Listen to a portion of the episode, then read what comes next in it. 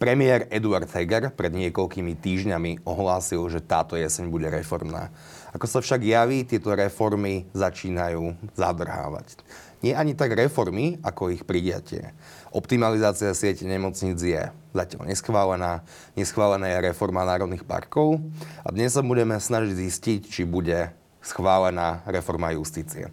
Preto som veľmi rád, že moje pozvanie prijala ministerka Mária Kolíková zo strany SAS. Ďakujem veľmi pekne, že ste prišli, pani ministerka. Ja vám pekne ďakujem za pozvanie a veľmi sa teším, že sa môžeme o tom rozprávať. Je to, každá reforma, ja by som povedala, že je to veľká vec a treba sa o tom veľa rozprávať, lebo ja mám dojem, že je to taká predstava, že reforma sa položí na stôl, a potom mu schváli vláda a potom mu schváli parlament a ona sa zrealizuje. Ale uh, to, že tie reformy len tak neprichádzajú na stôl, len tak neprichádzajú na vládu ani do parlamentu, je preto, že je to ťažká vec. Takže ja som veľmi rada a teším sa, že ste poskytli ten priestor tomu, aby sme sa dnes rozprávali o súdnej reforme. Tak poďme úplne od Adama. Vy ste nastúpili, nastúpili ste do vlády a začali ste, alebo ste mali z časti pripravenú reformu súdov a justície povedzme si celú tú genézu od prvých zákonov, ktoré táto vláda prijala, vrátane ústavných zákonov. Teda, čo to boli vlastne za zákony a aké zmeny v justícii a v súdnictve ste chceli dosiahnuť? Áno, to, čo kľúčové sa nám naozaj podarilo, je veľká novela ústavy. A v rámci tej novely ústavy, aby som povedala, že v istej miere sme dali možnosť nadýchnúť sa justícii a zaviesť dobré pravidlá práve dnes, ktoré sú potrebné pre justíciu. Jedno z tých pravidiel je, že sme určili priestor pre súdnu radu, ktorá sa mohla, mohla si zobrať do rúk v plnosti priestor posudzovania majetkových pomerov sudcov. A v prípadoch, kedy sú tam nejasnosti, tak sme určili jasný proces, ako komunikovať s daným sudcom alebo kandidátom na sudcu a aby sa tieto otázky, ktoré e, môžu spochybňovať jeho spôsobilosť vôbec byť sudcom, aby sa vyjasnili, alebo prípadne, aby boli dôvodom preto, aby sa daný človek sudcom vôbec nestal, alebo boli dôvodom na to, aby sa prípadne začalo aj disciplinárne stíhanie. To bola Skúme jedna veľká príklad. vec. Skúme teda, ja som, alebo niekto by bol potenciálny kandidát na sudcu, v majetkovom priznaní by sa objavilo niečo, čo je nezrovnalosť, alebo čo vyzerá divne, tak čo by nasledovalo potom? Takto, keď ste vlastne kandidát na sudcu, tak ono je to trošku inak. Tam vlastne ešte vy tú povinnosť majetkových priznaní nemávať, nemáte. Keď ste kandidát na sudcu, tak to je tá časť tzv. sudcovskej spôsobilosti a v rámci nej sa zistujú aj o vás informácie aj od orgánov mm, štátu, ktoré majú k dispozícii. Ehm, prirodzene, primerane sa e, môže dopýtať aj Slovenská informačná služba, orgány činné v trestnom konaní, eh, priestupkové orgány. Eh, to znamená, aby sa vedelo, že čo ste za osobu. Boli také prípady, že chceli byť niektoré osoby sudcom a mali naozaj veľmi dlhý register priestupkov eh, na úseku dopravnej na úseku dopravy a Nebolo to len za parkovanie, ale bolo to napríklad, viem, že pri jednej osobe veľmi veľa to bolo priestupkov, ktoré súviseli s nedodržaním rýchlosti. A môžeme sa baviť, že to je jedna, dve, ale keď už je to desiatka, tak tiež to o niečom vypovedá o tom človeku. Prípadne, keď tam vidíte, že to mohli byť aj iné vážnejšie problémy uh, ohľadom nedodržiavania pravidel. Takže môžete sa, do, môžete sa spýtovať, že je na mieste, aby takáto osoba bola sudcom, keď vlastne sama nevie dodržiavať uh, pravidla v, naozaj v dlhom čase, v dlhom časovom období. Takže toto sú, toto sú informácie, ktoré má k dispozícii súdna rada, ktorý sa vysporadúva a na základe toho rozhoduje, či daná osoba je alebo nie spôsobila byť sudcom. Čo sa týka majetkových pomerov.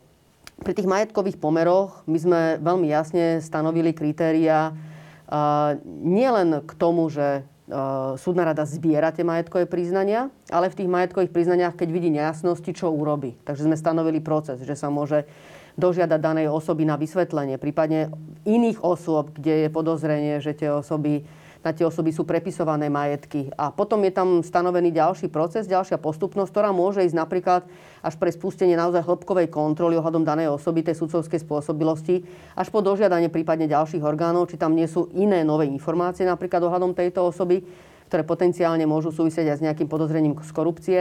A môže to naozaj až skončiť s tým, že tá osoba môže potenciálne skončiť ako sudca, ale tam by malo sa spustiť e, prirodzene disciplinárne konanie k tomu. No a aký je rozdiel medzi minulosťou a súčasnosťou? Teda čo ste zmenili, že tento mm-hmm. proces alebo tento screening týchto kandidátov alebo už hotových sudcov prebieha inak. Tento screening takto vôbec nebol postavený v zákone. V zákone vlastne to, čo mala súdna rada, je to, čo sa týka už súčasných sudcov, že mm, sa tam zbierali majetkové priznania, ale ten postup, čo robiť v prípade, že sú v tých majetkových priznaniach nejaké nejasnosti, tam nebol nejakým spôsobom určený. Treba tiež povedať, že súdna rada nemala vytvorené k tomu ani riadne kapacity, aby riadne preverovala tie majetkové priznania, či vôbec sú riadne vyplnené. Takže ehm, to, čo sme urobili, je aj to, že sme vôbec súdnej rade dali kapacity, aby sa, sa riadne s tými majetkovými priznaniami e, zaoberala. Nebolo personálne tam kapacity? O tom, teda nejaké personálne posilnenie. Presne tak, presne tak, aby to nebolo o tom, že tam založí majetkové priznanie, že prišlo, ale naozaj, čo v tom majetkovom priznaní je aby sa tým naozaj súdna rada priebežne a pravidelne zaoberala každý rok, či tam boli nejaké prírastky, neboli, alebo dokonca nejaké veľmi e, podozrivé úbytky. A, um, dali sme priestor a pravomoci tej súdnej rade, aby proste mohla uh, na základe toho konať. Súčasne to znamená, že napríklad, keď daná osoba chce mať kariérny rast, sa dostať na nadriadený súd, alebo chce sa stať predsedom súdu, tak vždy sme tam zaradili tiež pravidlo, že uh, súdna rada sa zaoberá touto otázkou sudcovskej spôsobilosti a vlastne tu potom tiež preveruje, či daná osoba je spôsobila na to, aby takýto kariérny, kariérny rast sa tu uskutočnil. Čo predtým také, takto nebolo. Súdna rada v zásade sa vyjadrovala k takému kariérnemu rastu, ale nemala tam ten priestor takej hĺbšej, hĺbšej kontroly, by som povedal, k tej osobe. A vidíte už nejaké pozitívne výsledky zmeny tohto zákona? Uh, vidím, že, uh, že sú osoby, ktoré dokonca aj v rámci toho kariérneho rastu niektoré upustili od, uh, od svojej žiadosti uchádzať sa ďalej o kariérny rast. Uh, dokonca aj to sa stalo. Môžeme sa rozprávať, v akej miere samozrejme na to všetko zapôsobila aj táto zmena právnej úpravy. Myslím si, že je to určite aj veľmi silná prevencia pre všetkých, ktorí sú aj v systéme že treba dôsledne dbať na svoje majetkové pomery. Nemyslím si, že by sme týmto, touto, e, no, týmto novými právomocami súdnej rady nahradili organičné v trestnom konaní a podozrenia z korupcie. To určite nie. Ale uh, môže to viesť k tomu, že súdna rada príde na nejaké podozrenia a tie potenciálne môžu spustiť potom takéto konanie, ak k tomu naozaj príde. Alebo pri najmenšom je to samozrejme prevencia k tomu, aby každý, ktorý je v systéme aj ako sudca, aby zvážil, že či bude robiť nejaké konania, ktoré uh, mu zamedzia jednak kariérny raz a jednak sa môže stať, že aj vypadnú zo systému. Že jeden z prvých reformných zákonov teda bolo to, že súdna roda dostáva väčšie kompetencie a páky urobiť efektívny screening. Ale stále nie je reforma. Potom nasledovali ďalšie zákony. Ktoré to boli a o čom boli? No v novele sme tiež zriadili Najvyšší správny súd. To si myslím, že je jedna z veľkých vecí. Potom sme tu už dlho volali. Najvyšší správny súd, okrem toho, že je to dôležitá inštitúcia súdna, ktorá rieši tzv. spory medzi občanom a štátom a tiež sa jej mu hovorí malý ústavný súd, lebo na ňo prešla časť kompetencií z ústavného súdu čo sa dožadoval aj ústavný súd, s tým, že vlastne preťažený preskúmavaním volebných vecí, ktoré súvisia s voľbami do samozprávy. To znamená, že tam bolo množstvo stiažností kandidátov, samozrejme skôr tých neúspešných, ktorí sa uchádzali o post poslancov alebo sa uchádzali o post starostov a mohli napádať potom tieto voľby. Tak toto sme presunuli teraz na Najvyšší správny súd, tým sme odbremenili ústavný súd, čím si myslím, že zase na druhej strane sme zvýšili významnosť vôbec tejto inštitúcie. Ale potom, čo je veľmi e, dôležité, je, že dali sme jej veľkú právomoc ohľadom vyvodzovania disciplinárnej zodpovednosti. A to voči sudcom, aj voči prokurátorom, aj voči notárom, aj voči exekútorom. A to v plnosti v takej miere, že disciplinárny proces, ktorý je teraz ešte v parlamente, vlastne určuje, že ak je podaný návrh na e, disciplinárne konanie voči týmto právnickým profesiám, tak e, v jednom kole rozhodne Najvyšší správny súd a ideálne mal by tak urobiť do troch mesiacov. To znamená, že uh, už by sme mali mať koniec vlastne takých, uh, takých konaní, ktoré ako keby nemali konca. A, uh, a jednoznačne tu máme profesionálnu inštitúciu, ktorá je pripravená aj v danom čase rozhodnúť v plnosti, sa to samozrejme zobrať aj, aj zodpovednosť. Ale kľúčové je pre všetkých, ktorí, eh, aj pre verejnosť, že mali by sme tu mať konečne funkčný mechanizmus pre vyvodenie zodpovednosti od inštitúcie, ktorá je v tomto nestranná. Opäť skúsme nejaký príklad, teraz je taká slávna chata, chatári. Tam boli niektorí, niektorí advokáti, medzi, medzi nimi na tejto chate bol aj prominentný, pomerne známy advokát, pán doktor Para. Teda tento správny súd, ak niekto podá návrh na disciplinárne stíhanie napríklad takéhoto no, právnika? Ja by som, ja by som uh, poviem, môžem povedať v tejto kauze, ale skôr to, čo by sa tu hodilo, je, že ak teraz bude podaný návrh na prokurátorov, Mm-hmm. Uh, nakoniec aj tu sme mali viaceré podozrenia, aj ako keby nikdy neskončené uh, disciplinárne konanie voči bývalému generálnemu prokurátorovi Trnkovi, tak tu by to bolo od podania vlastne uh, návrhu sa bavíme, že proste do je to jedno konanie a do troch mesiacov by malo skončiť. To znamená, že to je, v tom je výrazná zmena. Čo sa týka sudcov rovnako, tu sme mali prípady, kedy sme nevedeli urobiť rozhodnutie o pozastavení výkonu funkcie sudcov, ktorí nevedeli rešpektovať ani protipandemické opatrenia. A to v takom rozsahu, že naozaj sa môžeme baviť o tom, že vlastne fakticky ohrozovali zdravie účastníkov aj e, riadny chod e, toho daného súdu. To znamená, že tu máme naozaj teraz plne funkčnú inštitúciu, ktorá toto bude vedieť urobiť a potom aj vyvodiť uh, príslušnú disciplinárnu... Ak hovoríme, že to bude vedieť urobiť, teda vieme pozastaviť sudcovský výkon alebo ho dokonca vyzvieť ide, o to, ide o to mať uh, rozhodnutie, ktoré je právoplatne skončené a na základe ktorého proste uh, buď sa dá sankcia, môže to byť zrážka z platu, môže to byť uh, Môže to byť nakoniec aj pozbavenie výkonu funkcie, kým sme bavili, že to už je to také vážne. Až sem to, sem to môže ísť. Takže je tu inštitúcia, ktorá jednoducho má sudcov, ktorí to rozhodnú.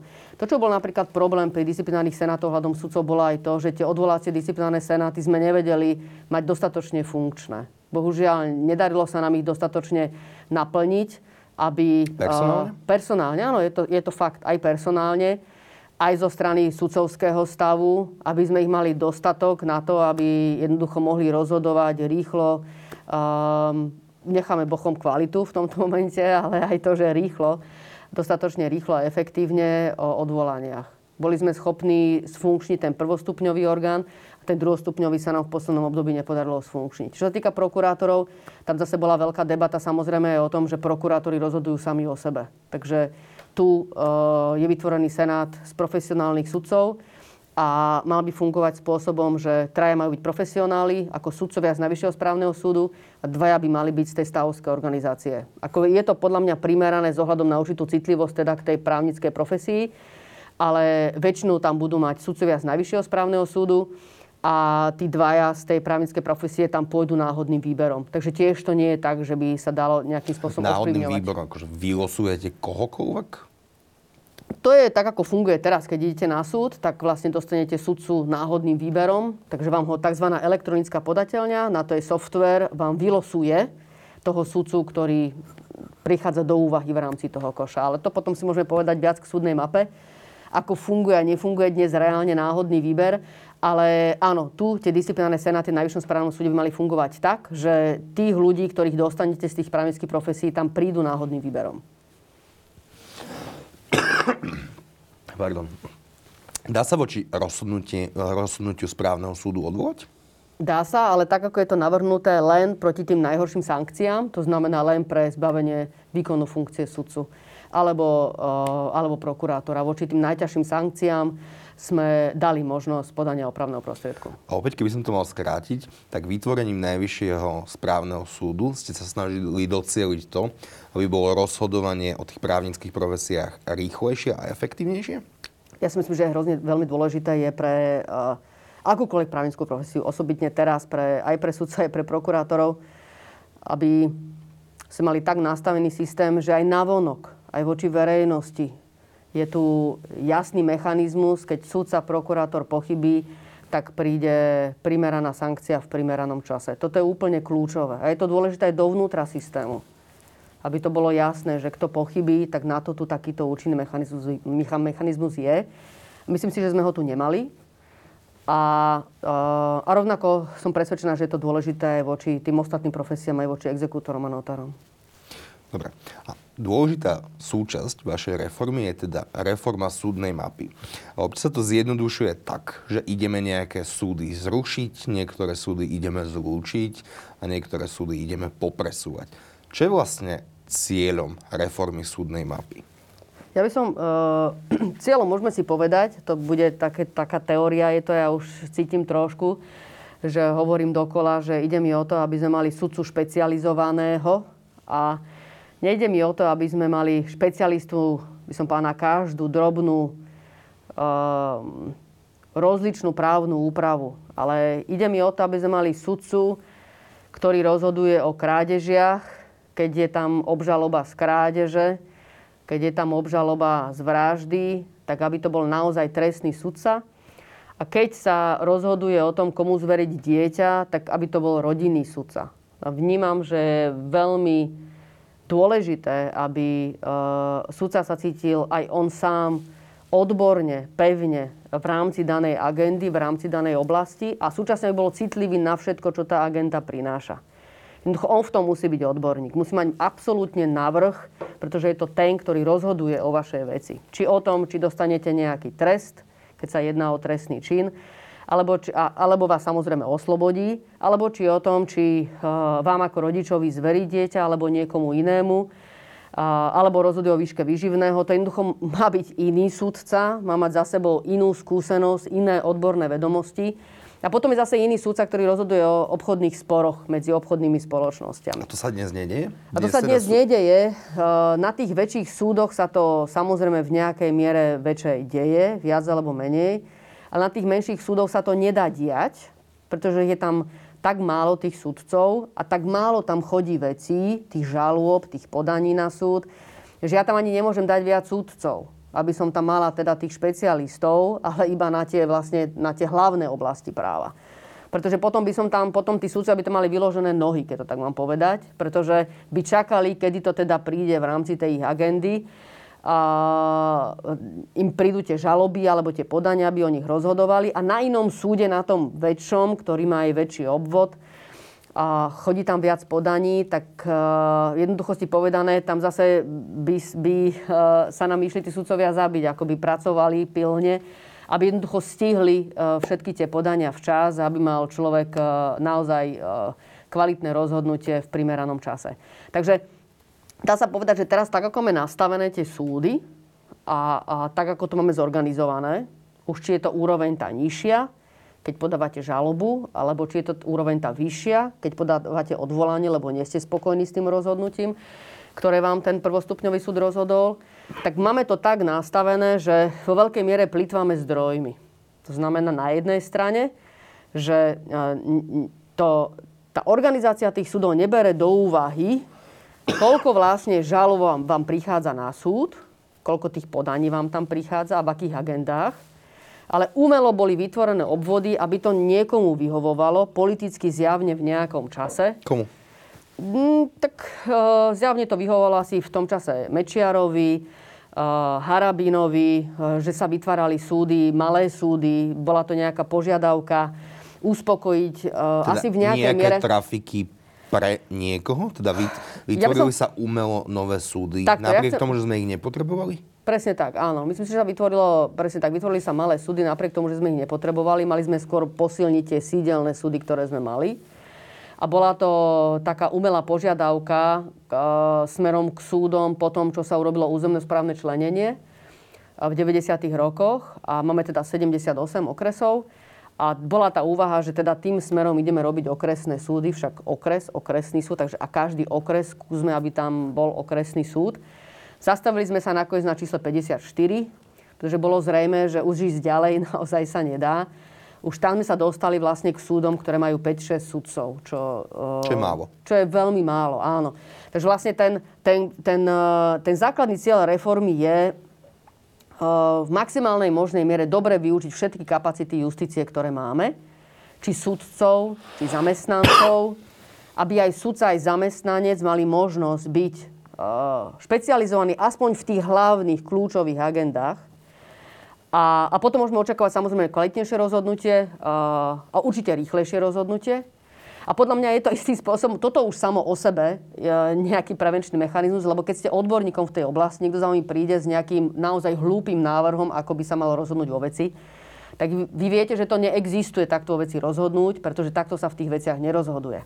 No a doplňujúca otázka je, a, a nemôžu tí sudcovia chodiť teda, budem, ma, budeme mať špecializovaného sudcu v Žiline, ktorý by dochádzal súdiť do tých okolitých miest bez toho, aby sme museli niektoré z tých súdov zrušiť? Uh, presne to je ako, ja by som povedal, že tam je viacero možností, ako sa do, ako dospieť k tomu, k tomu riešeniu, ktoré je dobré, ako to zorganizovať. Takže uh, ja by som ešte predtým možno, ako si povieme, že aké tie možnosti sú, to čo, uh, to, čo je kľúčové, ako som povedala, je aspoň v tých úplne kľúčových agendách proste urobiť možnosť pre súdcov, aby v nich mohli pracovať. To je tzv. rodinoprávna, civilná, trestná. Potom tu máme ešte to, tú správnu agendu. Mm-hmm. A, uh, a tieto agendy si náš povedali súdcovia. To nie je môj výmysel. To si samotní sudcovia povedali v roku 2017, keď sme s nimi robili prieskum, že či chcú byť špecializované v akých agendách, to si povedali oni sami. Teda v týchto určite. Teda tieto štyri sú, sú tie agendy, ktoré sudcovia povedali, že takto by sme sa chceli špecializovať. Tuto nie je povedaná obchodná agenda, uh-huh. a to iba z jedného dôvodu, že to je vlastne už dnes tak málo, že robiť, e, šiť na nich, by som povedala, sieť súdov pre celé Slovensko nemá zmysel. Ja to potom aj ukážem, koľko je vlastne tej obchodnej agendy. To znamená, že na nich našiť aj, to, že koľko urobiť tých okresných súdov sa nedá. To je proste tak málo. Hej? Takže vlastne tá bude nakoniec iba na 8 súdov v rámci celého Slovenska a ja to aj vysvetlím, aj ukážem. Preto tu Kto bude rozhodovať o špecializácii sudcov? Ja, ja som sudca a chcem robiť iba trestné právo. Môžem si to ja ako sudca zvoliť, alebo je to nariadenie istým spôsobom, istým spôsobom áno. Nie je nikde povedané v zákone, že uh, že by mohol predseda súdu vám nariadovať, akú agendu máte robiť. Istým spôsobom v minulosti, osobitne tým bol taký známy Štefan Harabín, že na najvyššom súde zrazu sudcov, ktorí boli uh, dobrí a známi v rámci trestnoprávnej agenti, ich, ich presunul na správnu agendu, takže je to aj nejaký priestor na šikanu. My sme teraz zavedli e, pravidlo do právnej úpravy, ktoré súvisí s tou reformou, že rozvrh práce, to je ten dokument, ktorý je kľúčový, ktorý hovorí vlastne, e, ktorý sudca robí čo, tak ten má rešpektovať to, ako je ten sudca špecializovaný. To znamená, a ak že ešte ak... nie je špecializovaný? No, tak oni v nejakej miere už... Te... Takto. Dobre, keď vám príde úplne nový, no tak treba povedať, že ten musí robiť hocičo, keď mám takto povedať. Musí byť pripravený a tak je, pri... tak je vlastne nastavené výberové konanie. Ak už na odvolací súd, to je iné. Na odvolacom súde sa už robí aj teraz výberové konanie v rámci agendy už jednej z týchto. To znamená, že tam sa konkrétne hľadá už súdca pre jednu z tých agent, ktorá im chýba a v rámci tých agent je urobené aj to výberové konanie. Ale keď idete na prvý stupeň, tam musíte byť v zásade dobrý na všetko. Mm-hmm. Tam musíte byť pripravení, že vás naozaj zoberú na ktorúkoľvek z agent. Je o tom aj veľká debata, že do akej miery vlastne na tom prvom stupni by sme už mali hľadať tých odborníkov na tie agendy ale zatiaľ uh, by som povedal, že skôr je všeobecná zhoda na tom, že ten prvý stupeň, tam sa hľadá v úvodzovkách všeobecný sudca a postupne sa bude profilovať. Môžeme si to trochu prirovnať k zdravotníctvu, že najskôr sa študuje všeobecné lekárstvo a následne si ten lekár vyberie špecializáciu? Môžete to, môžeme to tak povedať, i keď na druhej strane je pravdou, že vy keď prídete na ten prvostupňový súd, tak eh, ten predseda súdu vás niekam dá. A samozrejme je úplne rozumné, že je to, normálny dialog aj s predsedom súdu, že keď rieši, na ktoré agendy vás dá, tak určite sa vás opýta, v ktorých ste dobrí a v ktorých ste v nejakej miere už tú prax e, robili. A, ale je pravdou, že to výberové konanie je tak nastavené, že vy musíte byť dobrí v každej. Uh-huh. A, inak cez to výberové konanie neprejdete. Musíte byť uh, dobrí aj v trestnej agende, tak by som to skoro zjednodušila, v trestnej a tzv. občianskej, ako v týchto dvoch hlavných. Cez ne musíte prejsť. Uh, a potom v rámci rozvrhu práce, keď je priestor, tak určite je na mieste povedať predsedovi súdu, rád by som robil trestnú, ak sa dá, no ale ak sa nedá, musíte byť pripravení robiť aj tú občianskú agendu. V poriadku, poďme k ďalšiemu bodu. A, a to, čo sme sa snažili súčasne, je, že a, vytvoriť vlastne tak tie súdy, aby ste mali aspoň troch súdcov alebo tri senáty v tej jednej agende. Na celom Slovensku? To je a pre každý obvod. To znamená, mm-hmm. že keď sme sa pozreli na tie hlavne malé súdy, Videli sme, že no, tento malý súd nikdy nedá troch sudcov e, na špecializáciu. A to, lebo to ich tri, má 6? No, lebo ich má 6. A to tiež nie je tak, že potom, ako keby si to videlíte, že aha, tak na každú mi stačí po dvoch, lebo v tých trestných vecí tam chodí viac a tých civilných a tých rodinných menej. Hej? Že ono to tak úplne nefunguje, že si to rozpočítate. Aha, no tak to znamená, že si to vie nejak urobiť, aby bol náhodný výber. Vždy tých občianských žalob tam chodí viac a tých rodinných chodí menej a tak ďalej. Takže keď sme videli, my sme sa pozreli a ukážeme aj takú mapku, a to je možno teraz dobre ukázať, že ako to vlastne dnes na tých súdoch máme. Hej, aby sme vedeli, že proste to nie je iba také vymyslené. Tu je taká mapka farebná. Tu máme 54 okresných súdov. Mm-hmm. A tie farebnosti nám vlastne hovoria uh, v tých vybraných agendách, toto je tá občianska, to je C, to je tzv. trestná agenda, to je T, a toto je rodinná agenda, to je P. Hej. V nich chceme mať špecializovaných súdcov. A on nám vlastne ukazuje, koľko nám vlastne tých žalob na tie súdy chodí. A to nie je, že by sme si to len tak vymysleli. Táto mapka bola urobená za obdobie 4 rokov 2016, 17, 18, 19, kedy sme sa pozreli, koľko žalob nám v tých agendách chodí na súdy a koľko sudcovia rozhodujú v tých agendách. To boli vlastne, by som povedala, dve, dve nosné čísla, ktoré sme zobrali do úvahy. A tiež sme si to len tak nevymysleli, ale išli sme na to kľúčom v spolupráci s, Komisiou pre efektívnu justíciu pri Rade Európy. Vlastne s nimi sme konzultovali celý ten proces tvorby súdnej mapy. Takže naozaj to je množstvo dát a množstvo práce, koľko je za tým a ešte aj množstvo konzultácií. A toto je kľúčová mapka, ktorá nám hovorí o súčasnom stave. Takže napríklad, dolný Kubín je z toho zrejme, že musím určite s niečím spájať, pretože len na tú civilnú agendu, ktorej je že najviac, tu nemám vlastne tých žalôb ani na jedného sudcu. Mm-hmm. To znamená, že ja keď tam chcem urobiť náhodný výber dnes, aspoň z dvoch, teda aspoň, tak to znamená, že ja vlastne tú pol kapacitu veci rozdelím medzi dvoch. Tak to znamená, že dajme tomu, že im to zaberie jednu tretinu. No a tie dve tretiny im dám niečo iné. Tak napríklad asi im dám trošku trestnej, trošku rodinej. Teda ak by sme ponechali súdnu mapu v súčasnej podobe, tak by sme nevedeli docieliť napríklad v Dolnom Kubíne, by sa tí sudcovia vedeli špecializovať na špecifickú agendu. No áno, ale vlastne všade, kde máte aj tie oranžové, to, máte, to znamená, že agendy je 1 až 2, ani tá žltá nie je úplne ako e, najlepšia. Je to na 2 až 2,5 sudcu, je to lepšie. My sme sa chceli, my sme chceli docieliť, aby sme na konci mali vlastne slabo zelené, ideálne slabozelené až biele polia. To, to bolo, hej, ešte keď tak zelené. Ako ani tá žltá, uh, tu sme nepovažovali za ideálnu a tak sme vlastne spájali spolu tie obvody. Hej. Lebo tá oranžová vlastne znamená, že máte tam toho nápad tak na jeden, no maximálne na dvoch. My sme sa ale súčasne snažili tie obvody spájať tak, aby sme docielili, že tých vecí by tam bolo tak do troch a najmenej, pretože to, čo vám prináša život na tých súdoch, je, že súdca má buď kariérny rast, alebo má napríklad sa stane, že má aj pn veď sú to ľudia, uh, alebo uh, mimo kariérneho rastu, alebo mimo pn je to rodičovská dovolenka, materská dovolenka. A niečo sa dá lepšie plánovať, niečo sa dá menej plánovať. Uh, tým, že máme teraz nastavený jasne vekový cenzus, to znamená, že vieme, aj súdcovia vedia, že kedy vlastne sa končí to obdobie aktívneho výkonu justície, vieme lepšie plánovať aj na tých súdoch, že kedy tí súdcovia odchádzajú.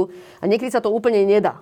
Tak akože je tá snaha tak plánovať aj, aj príchod nových kapacít, ale keď sa to takto úplne nedá a v priebehu času jednoducho vám aj súdcovia odídu a ten súd na to musí reagovať, aby vám tam vždy ostali aspoň dvaja na ten náhodný výber, preto sme učili troch. Hej. Tak sme sa snažili tie obvody, aby to takto fungovalo. A teraz vám ukážem, že keď sme vlastne vytvorili tých 30 obvodov, ako to vyzerá teraz, ako sme to navrhli. Pardon, hop. Toto je vlastne 30. Takže to, čo je kľúčové na reforme, je zväčšovanie obvodov. Ono je to podľa mňa veľmi ťažké, a keď poviem, že zväčšujem obvod, nikto si to asi nevie predstaviť, čo to presne znamená. Ale konkrétne to znamená, že Bardejov spojím so Svidníkom, Dolný Kubín spojím s Námestovom, Žilinu spájam s Čacou, s Považskou Bystricou, e, Ružomberok s Liptovským Mikulášom. Poprad s, star, s Kežmarkom a Starou Lubovňou. A ja viem, že by som mohla dostať výtku, prečo, či nestačí spojiť iba Poprad s Kežmarkom. No, v istej miere áno, ale potom už nemám čo robiť so Starou Lubovňou. To znamená, že niekde tie obvody, oni prirodzene sú trošku väčšie, niekde sú menšie. Nie som úplne spokojná ani s Bardiom a Svidníkom. Uh, oveľa lepšie to bolo v tom prvom návrhu, keď ja som spájala Bardejov s, s Prešovom a Svidník s Vránovom. To boli také slíže. Ale to bola veľká kritika, že proste tie regióny trošku umelo vytváram. My sme sa dosť zamerali na to aj, aby som to čo najlepšie by som povedala aj technicky pripravila, aby tam bol čo najväčší priestor aj v rámci toho reálneho chodu toho súdu. Ale veľká výtka bola, že jednak som nerešpektovala pri tom prvom návrhu územnosprávne členenie dnes. Mm-hmm. Uh, to znamená hlavne tie kraje, že miestami my tie obvody zasahovali a tie okresy mimo tých krajov. A potom napríklad tu osobitne Bardejov, Svidník, že ho umelo režem. Že proste takto je to prirodzenejšie. No ono je to takto prirodzenejšie, ja to úplne chápem. Um, ale, ale potom vlastne nemám už úplne ten ideálny stav. Ale dá sa aj s tým ešte žiť. Hej?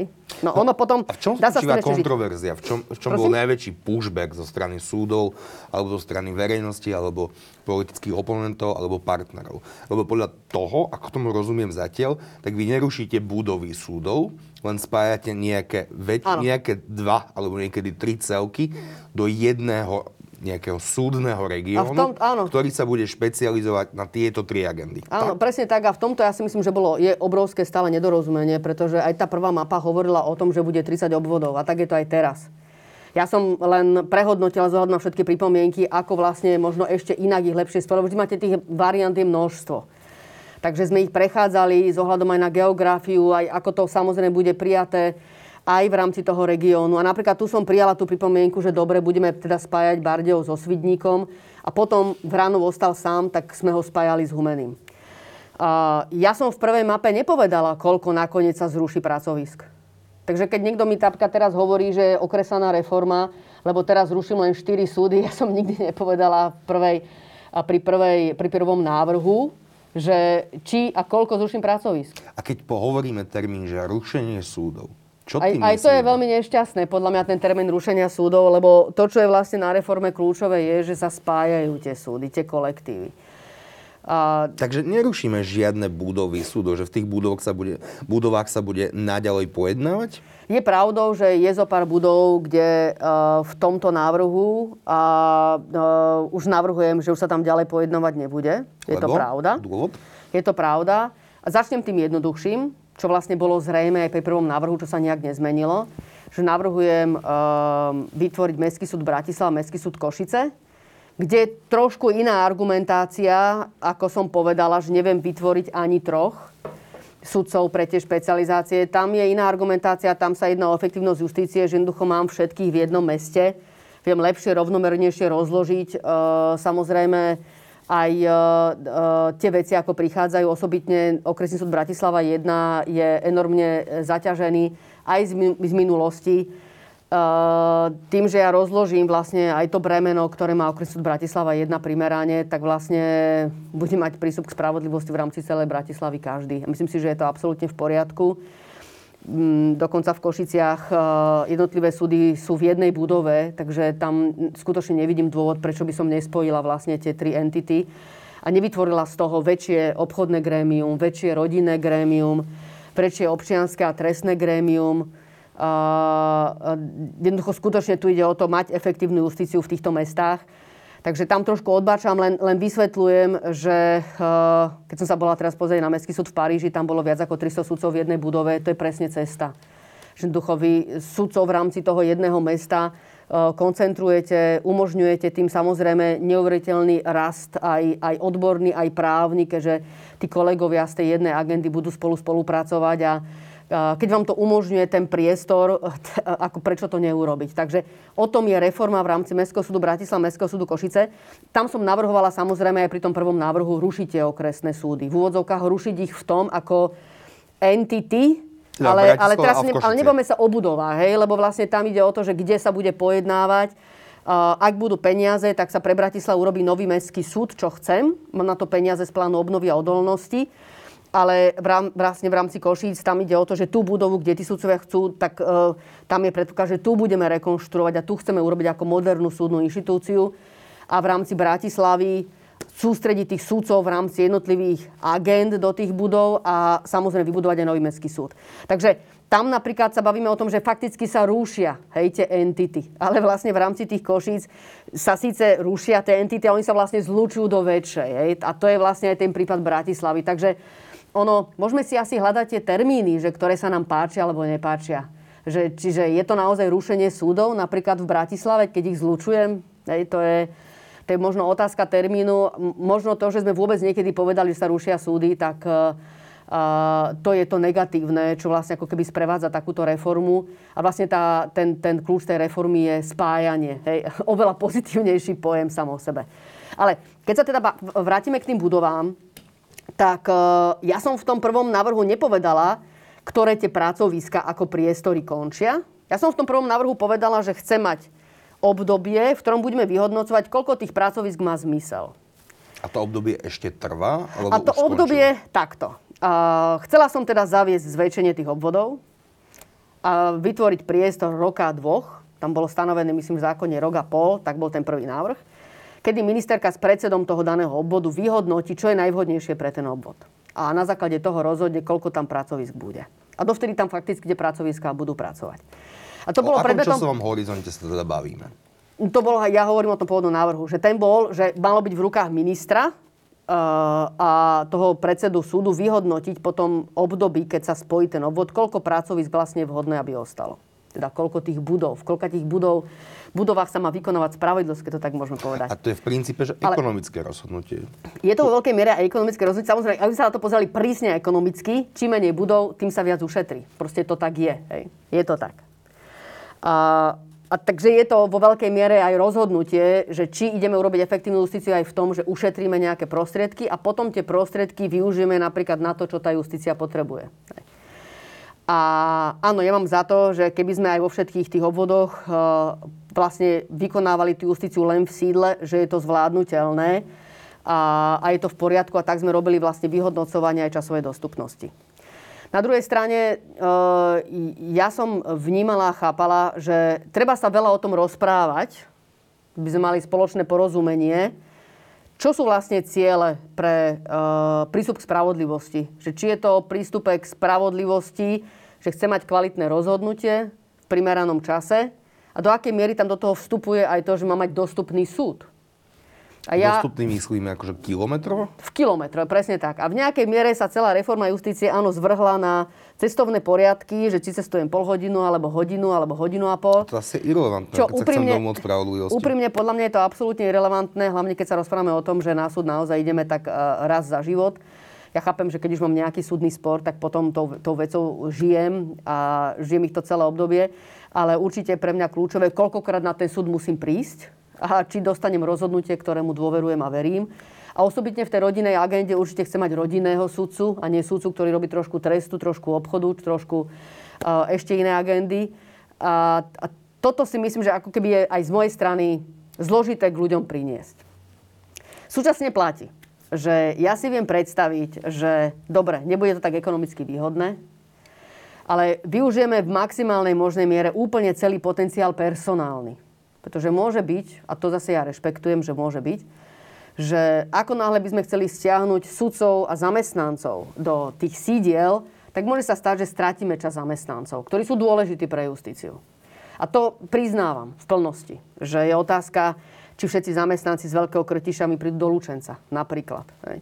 Alebo či z Revúcej naozaj všetci prídu do Rimavskej soboty. Uh, a podobne, keď sa bavíme hej, o spájaní. Myslím si, že zo Svidníka do Bardiova asi by som mohla očakávať a naopak, ale uh, toto je, by som povedala, tiež za tým, čo ja tak ľudsky vnímam, aj... Uh, teda ten strach z vyľudňovania regiónu? Ja by som povedala, že takto, že strach z vyľudňovania by som dala bokom, lebo ja si nemyslím, že prístup k spravodlivosti má riešiť regionálny rozvoj.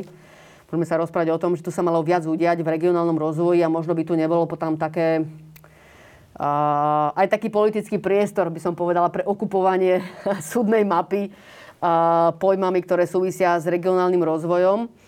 Ale zase na jednej, na, na jednej strane uh, mám cit pre um, aj pochopenie, aj snahu získať uh, všetkých zamestnancov justície, aby pracovali ďalej pre justíciu. Pretože som presvedčený o tom, že vo konkrétiši sú kvalitní ľudia a e, osobitne zamestnanci, pretože podľa presudcu to až tak problém nie je, ale že chcem zachovať tých zamestnancov. A asi na to treba aj nejaký čas.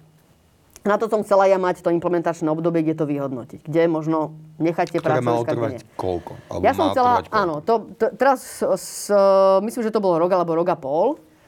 A to som si chcela nechať, aby som si to v chude vyhodnotila.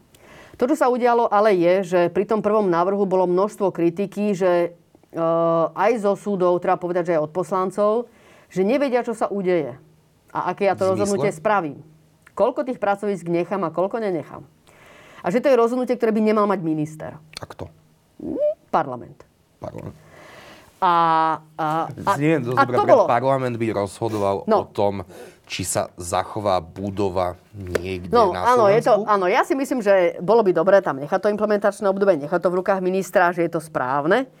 Ale na druhej strane je to zjavne veľmi citlivá zá- záležitosť. Je to aj určite nejaká miera prestíže. Na druhej strane uh, Uh, úprimne, uh, súdna mapa nestojí na tom, či o jedno pracovisko bude viac alebo menej. Uh, to súvisí aj s ekonomikou a potom aj s nákladmi, ktoré s tým sú, samozrejme. Ale súdna mapa, ako som povedala, stojí na tom, že sa zväčšujú obvody.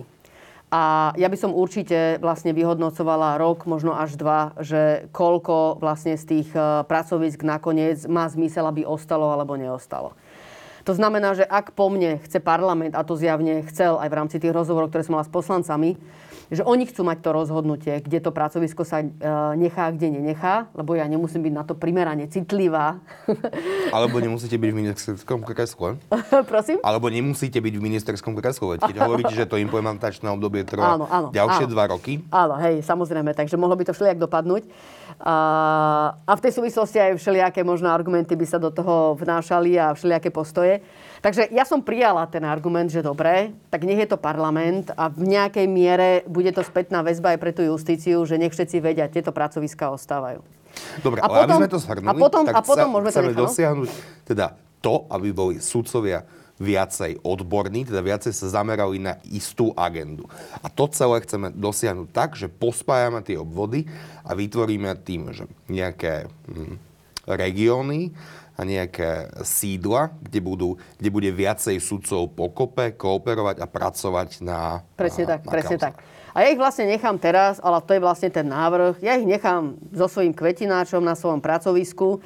Ale, uh, a smejete sa, ale, ale na jednej strane, ako keby to bolo v, tom, v tomto kľúčové, aby tá reforma bola v tomto momente prijatá. A nech je. Lebo dôležité je, že ten obvod sa zväčší. A uh, dobre, štát to bude trošku viac stáť, lebo bude viac pracovisk.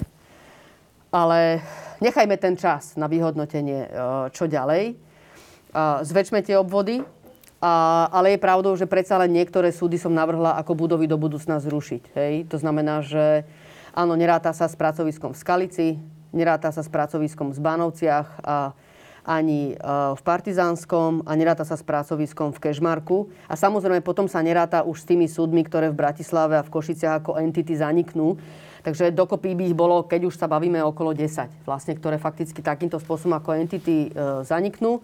Samozrejme, aj Skalica bude fungovať ďalej, kým sa nevytvorí kapacita v Senici, rovnako aj Bánovce, aj Partizánske, kým Prievidza vlastne nebude mať vytvorenú takú kapacitu, aby poňala aj týchto sudcov. A, rovnako to platí pre Kežmarok. To znamená, že toto budú vlastne prvé súdy, ako sídelné, kto- ktorí sa budú venovať e, prostriedky a čas a energii, aby to boli prvé moderné súdy. To je ako prvé, kam určite pôjdu vlastne investície z plánu obnovy odolnosti, pretože musí sa tam vytvoriť kapacita pre súdcov zo Skalice, a pre Previdzu aj pre Poprad. Takže ja dúfam, že vlastne aj tým ukážem, že toto bola tá cesta potenciálna aj e, e, takýchto, takéto, takéhoto pekného priestoru urobiť. Lebo nemám samozrejme toľko peňazí ani z plánu obnovy odolnosti, aby som takto e, modernizovala úplne všetky pracoviská. Takže e, bude potrebné urobiť rozhodnutie, samozrejme, do ktorých efektívne sa vložia tie prostriedky. No a aká je momentálne situácia v koalícii? Prejde táto zmena súdnej mapy, alebo nie? Ja si myslím, že sa o tom musím veľa rozprávať. A to, čo som pochopila, je to veľmi citlivá záležitosť, osobitne, keď sa bavíme aj o tej vyššej úrovni, lebo to je vlastne presne to isté. A tam to vysvetlím aj, a neuveriteľne to súvisí s prestížou. A ja to chápem. Hej, toto je súčasný stav odvolacích súdov, ktoré vám vlastne hovoria, že pre obchodnú agendu e, odvoláciu, tak ako máme dnes 8 odvolacích súdov, tak nemáte tam ani toľko, aby ste naozaj s istotou urobili dva senáty. To máte dostatočný počet vlastne vecí e, v Košiciach a v Bratislave, ale v tých ostatných nemáte. Čo sa týka trestnej agendy, tak vlastne máte tak do dvoch senátov v Žiline, v tých ostatných môžete mať dva, a tri vôbec, hej, to neprichádza do úvahy. A toto je civilná agenda zmiešaná aj s rodinnou agendou a tu tu nemám, ale v rodinnej agende viete vytvoriť iba v Bratislavskom obvode skoro dva senáty. A v rámci ostatných obvodov krajských viete vytvoriť tak jeden uh, odvolací senát na rodinnú agendu. No a čo, sa bu- čo je v pláne zmeniť pri tomto rozdielu? No, keď sa pozriete, že keď som to plánovala vlastne zmeniť, tak takto by to malo vyzerať. Ako náhle to zmeníte, tak uh, nemám tu aj vlastne, keby sme tu mali rodinu, táto chyba, tak vlastne v rámci rodiny rovnako by ste mali už vytvorené... Teda Prešov, Žilina, Trnava. Áno, takto by ste mali vytvorené vlastne tie obvody. Takže je zrejme, že tých senátov tam naozaj bude viac. To, čo je kľúčové tu povedať, je, že to, že či je tu Trnava, alebo Žilina, alebo Prešov, vôbec nie je o tom, nie je o tom že tam budú pojednávania. A to ide, tu, tu ide o to, že z ktorého miesta sa bude manažovať ten obvod. To znamená, to, čo platí pri odvolacích súdoch, je to, že ostane pracovisko celé v Bratislave, ostane celé pracovisko v Nitre, tam budú sudcovia, senáty, ale jedine, jedine čo bude, je, že sa manažuje vlastne ten celý obvod e, Trnavy. Keď si napríklad podáte vy komár na odvolanie, tak to príde do elektronické podateľne a môže vám to prísť Senátu do Bratislavy, do Trnavy aj do Nitry. Keď, keď ste z Veľkého Krtiša a podáte si odvolanie, tak môžete rovnako napadnúť do Bystrice, do Žiliny aj do Trenčína. Súčasne platí v rámci odvolacej agendy, že sudcovia e, rozhodujú v zásade od stola. O tom je to odvolacie konanie. Je pravdou, že osobitne v tej rodinnej agende dochádza k pojednávaniam, ale v tej rodinnej agende dnes ani neviete urobiť špecializáciu. Takže to je také špecifické, že vlastne v tej rodinnej agende by sme mali byť najviac citliví a najviac tam aj potrebujeme špecializáciu, ale bez toho, aby ste zväčšili ten obvod, sa to nedá. To znamená, že my sme tam zavedli pravidlo, aj pre ten prvý stupeň, vlastne aj pre druhý, že osobitne v tej rodinnej agende, ak je viacero pracovísk v rámci toho obvodu, tak ten rodinný senát alebo rodinný súdca by mal na to prihliadať a z na to, odkiaľ je účastník, tak zvážiť, kde to pojednávanie urobí. Teda aby to bolo čo najbližšie k bydlisku? Mm, presne tak, len zase ono, treba sa na to pozrieť, že e, tí účastníci v rámci tej rodinnej agendy sú dvaja. Takže otázka, či obidvaja sú na tom istom mieste. Ak jeden je z jednej strany obvodu, druhý z druhej strany obvodu, no tak aj na to musí pozerať ten sudca. Takže nedá sa to, to, to pravidlo je, aby bol citlivý a už musíme nechať nejaký priestor tomu rodinnému senátu alebo tomu rodinnému sudcovi, aby zvážil v tom konkrétnom prípade, kde vlastne to pojednávanie má spraviť. Ak to pojednávanie spraviť. Spomenuli ste, že je to vecou prestíže, teda momentálny Sídlo je vecou prestíže. Odpor voči, voči tomuto rozdeleniu odvolacích súdov je v tom, že ste si na miesto Košic vybrali Prešov, na miesto eh, Bystrica, Bratislavy, áno. Trnavy a na miesto Bystrici Žilinu? Áno. Je, je to až a, tak jednoduché? Uh, je to, áno, v tom je to, je to naozaj vecou prestíže, pretože ja samozrejme žiadne pracovisko v Bystrici neruším, ten súd tam ostane tak, ako je. A ja vnímam, že to asi, čo je tá najväčšia bolesť, je, že aká tabulka fakticky bude na tom súde a odkiaľ sa ten súd manažuje. A, a to je tá bolesť, ktorú uh, ten súd nesie. A, i, a to aj, aj, ja to aj chápem. A to je to isté aj na tej okresnej úrovni. Že jedna je, že či tam ostane naozaj aj tá budova. A keď už dospieme k tomu, že áno, som sídelný alebo nie som sídelný, akú tabulku tam budem mať. A momentálne ja, máme odvolacích súdov teda koľko? 8? No, 8. Tak ako som ukázala predtým, tak ich je takto 8. Takto. Áno, toto sú vlastne dnes uh, krajské súdy. Hej. A tak ako ich navrhujem, toto sú nové obvody. Ale s tým, že tie pracoviska by ostali z tých súčasných súdov. Takže v Žilín, ale vlastne v tomto obvode stredoslovenskom by bol aj Trenčín, aj Bystrica. Ja rozmýšľam z ohľadom na to citlivosť aj toho pojmoslovia, že nazvať vlastne aj tie odvolacie obvody inak. Ale nazvať napríklad uh, tento východoslovenský odvolací obvod Vyšší súd Východ. Potom možno nazvať Vyšší súd Stred, Vyšší súd Západ, a, potom už nebude, nech je to ktorýkoľvek sídelný súd, ale nebude ani v Trenčine tabulka Krajský súd v Žiline, ale bude tam Vyšší súd Stred. A uh, ono sa to možno javí ako banálne, ale asi je to veľmi dôležité na to, aby tá reforma bola úspešná. A aby sa v tom dobre cítil každý súdca, ktorý tam bude pracovať. Pre tých súdcov, ktorí sú dnes v systéme, samozrejme iné to je určite pre tých, ktorí budú prichádzať, ale pre tých, ktorí už tam sú, tak ja to vnímam, že ako keby ten súd, ktorý v úvodzovkách nemá formálne takú prestíž, ako má dnes, ako keby som si tam nevážila tých súdcov alebo tých zamestnancov.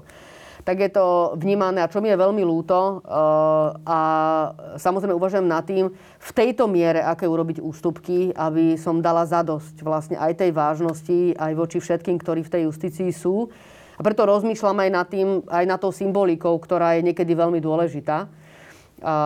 Aby som tým dala najavo, že naopak ja si vážim každého sudca aj každého zamestnanca, ktorý čestne a svedomito pracuje v systéme. Chcem ho mať, chcem ho podporiť v jeho úsilí.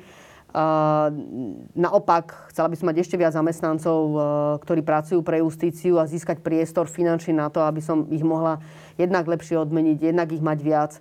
A, takže by mi, je, mi, je mi naozaj veľmi ľúto, ak to proste je chápané opačne. S nikým no. sa nechcem rozlúčiť ani so sudcom, ani so zamestnancom. Chcem im vytvoriť lepšie podmienky.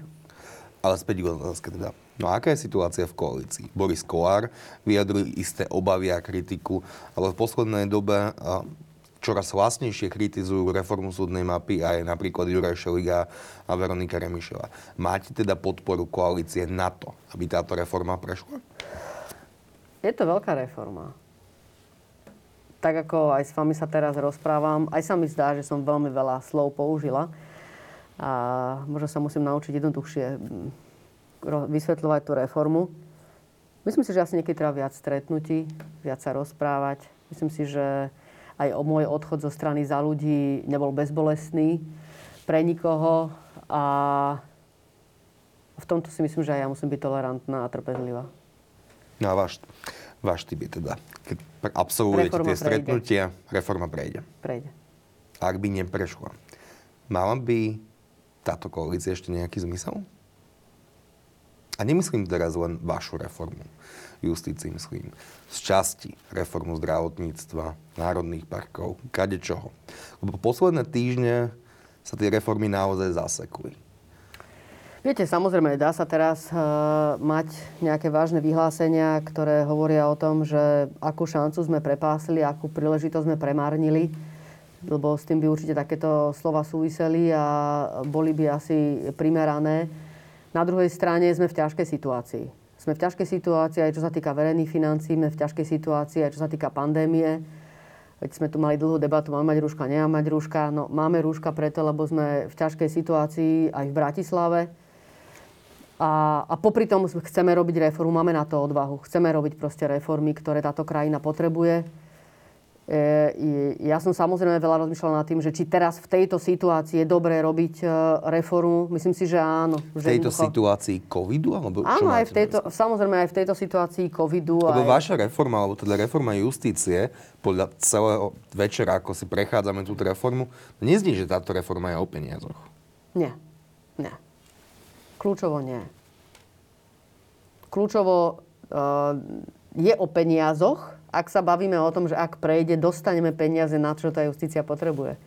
Pretože tie peniaze z toho plánu obnovy odolnosti idú práve na tie počítače. Ide práve na ten software, ktorý potrebujeme. Ako pán Kolár povedal, že idú čo sudcovia potrebujú, potrebujú sú nové počítače. Presne to máme na dva, dvojnásobnú obnovu všetkého hardveru, ktorý je na súdoch. Pre zamestnancov, pre pre sudcov. To znamená, nám prišla teraz nejaká prvá platba s tým, že je to vlastne platba, kde sa očakáva, že tie reformy prejdú a teraz vlastne sú milníky aj na budúci rok, e, ktoré už je zrejme, že nesplňam. Tým, že teraz koaličná rada mi neschválila tú reformu a nemohla som to podať e, do parlamentu.